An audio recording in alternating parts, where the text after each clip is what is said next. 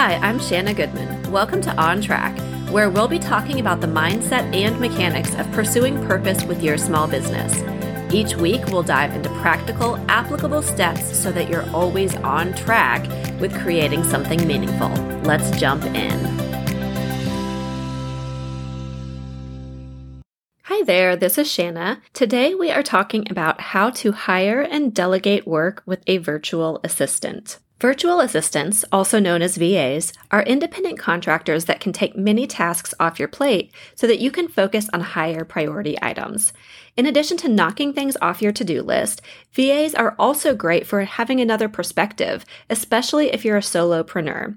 Often, when we are deep into the weeds of managing our own business, it's really helpful to have a fresh perspective as a sounding board or even a brainstorming partner. Now, you might be wondering what you can actually have a virtual assistant work on, because sometimes, as small business owners, especially if we have a small team or no team, it's easy to think that everything that's on our to do list has to absolutely be done by us. But I challenge you to think about what is going on on your to do list or in your business that you can create templates around and have someone else help you. There are lots of marketing tasks that you can have a VA do with just a little bit of direction on the front end. And this will help you consistently reach out to your ideal clients in ways that you just by yourself wouldn't be able to do. We're all human. We all have 24 hours in a day. And so I challenge you to think about what can be taken off of your plate. I'm going to list some things that we specifically as a business have virtual assistants do. This is something that I started hiring for almost immediately. Um, at the beginning of my business, the first hire I made was actually a bookkeeper because I knew that there was nothing on earth worse than reconciling credit cards.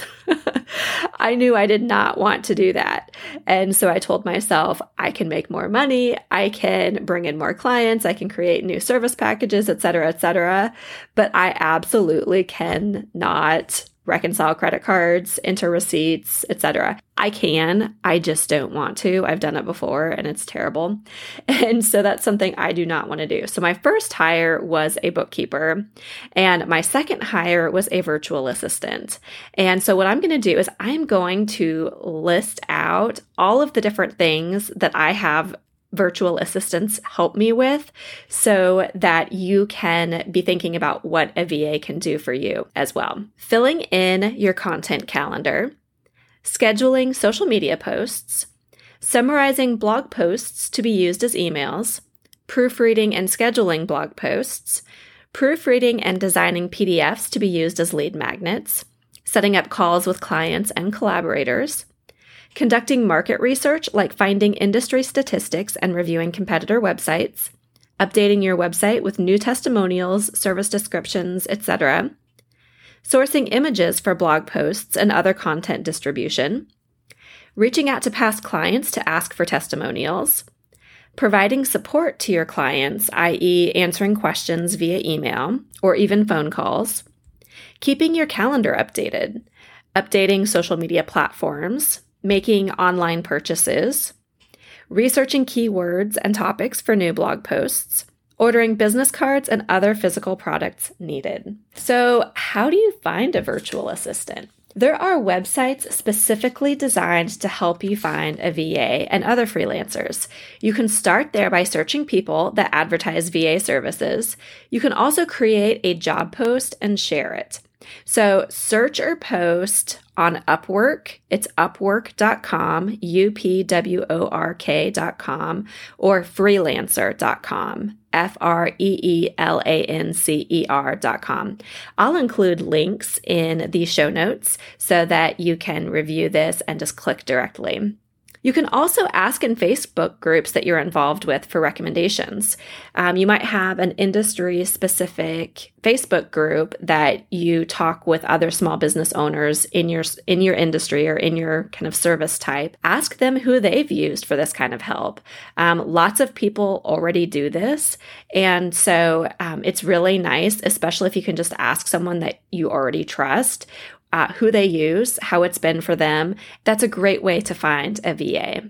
You can also search on Facebook or Instagram. You can just put up an image or just put up um, a post that says that you're looking for a VA.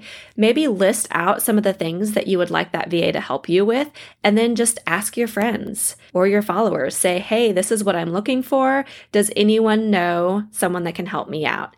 And I bet there are going to be people that give you recommendations. You can also look around at local college campuses. If you have a local community college or a local college or anything of that nature, um, you can often reach out to someone in career services and just say, hey, this is the kind of business I'm in. I would love to have a business student or a marketing student help me with some things. Is there anyone you would recommend? You can also post a VA position on your website and and share it on social media. Maybe you have a very specific idea of what you're looking for, um, the kinds of skill, skills and qualifications a VA needs to have. Just write it all out, put it on your website, and share it on social media asking for recommendations. You can expect to pay a VA based on their level of experience. This can be anywhere from $15 an hour and up, and you'll pay more for specific expertise. So, for instance, um, VAs that have experience creating Canva templates have cost me more than VAs that have um, helped with scheduling or creating content based on blog posts. Um, it really just kind of depends on their level of experience. And you can always try out a couple of VAs. Um, maybe you get started with one and you think they do an amazing job then keep them and incentivize them by offering higher pay as they go and become more familiar with your business. Or maybe you start out working with a VA and it's just not meshing. Then just say, hey, you know, I want to work on this specific project, um, but after that, I think, you know, I'm going to do something different. That gives you some options and flexibility with your with hiring a virtual assistant. In getting started with your VA, there will be a learning curve. There will be time invested in getting the person added to all of your accounts. Uh, you'll want to be able to trust them. They're representing you in your business. You'll want to be patient. You'll want to communicate clearly with specific instructions of days and times that you need things and give kind feedback. You can pay directly through the freelancer platforms that I mentioned, upwork.com or freelancer.com. That offers a level of protection that you may not get otherwise. Um, if you hire someone that is a friend of a friend on Facebook and you PayPal them money, um, that's fine too, or Venmo the money. Um, just don't hand someone your credit card that you don't really know or give them your credit card number and they live in Bangladesh, that might just be a little tricky. So go ahead and work with them through Upwork or freelancer.com if that's how you meet them, especially if they're located in another country, and then process payment through those platforms. Then, after a time, you might just want to go ahead and have them invoice you directly where you can pay them directly. Um, we have done this with a number of our virtual assistants, actually. We've found them on Upwork, we've had relationships with them, we've worked with them for three to six months, and then we just go ahead and start working directly financially, but don't give financial access straight out of the gate. We have a blog post on our website called Digital Tools to Work Remotely. I'll include a link to this post in our show notes so that you can read that. Here are some platforms to work remotely with your virtual assistant. You can use Slack for quick communication. Email is always an option, of course. If you need your VA to be client facing, set up an email account in your domain. Google Suite makes this really easy. So if you have a VA that's helping you with your scheduling and answering emails for you, you don't want their email address to be you know, sassylass at hotmail.com. You want it to be their name at your domain. So, um, you know, Shanna at ampednow.com, that sort of thing. That way it looks really professional. Google Calendar is a great tool, which is part of the Google Suite. You can also use Google Drive. Um, these are really easy to use with Teams, and it allows people wherever they are in the world to basically share files and add to specific documents and and we use this on a regular basis both Google Calendar Google Drive, all of those things, Google Docs. Also, Trello or Asana is great for project management tasks. I will create a task in Asana or on Trello. We use Asana now, but we use Trello, and I think we use the free version of Trello for a long time. And then what you can do is write out the tasks, even create subtasks, and then assign the person and the due date. And that makes it really easy to keep on top of projects with virtual assistants. And then also there's opportunity there within Trello or Asana that they can ask questions, you can answer, and it can all stay on that platform. So I hope this information has been helpful. If you don't already have a virtual assistant, I highly recommend it. There are tons of tasks that can be taken off your plate so that you can easily have the mind space to create new programs and services and really allow you to focus on the things that only you can do.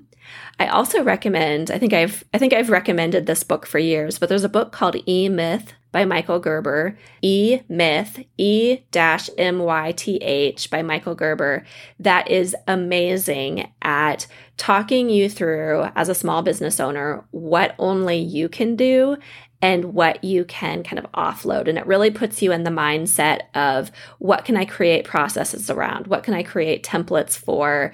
Because my brain, my focus absolutely has to be on the things that only I can do. So check out that book. I'll include all this information in the show notes at ampednow.com slash podcast. Thank you for listening, and I will see you next time. Thank you so much for listening today. Make sure you head over to the website at ampednow.com for full show notes, ampednow.com. There, you can sign up for regular tips to grow your small business, as well as access our wealth of resources to help keep you on track. I'll see you next week.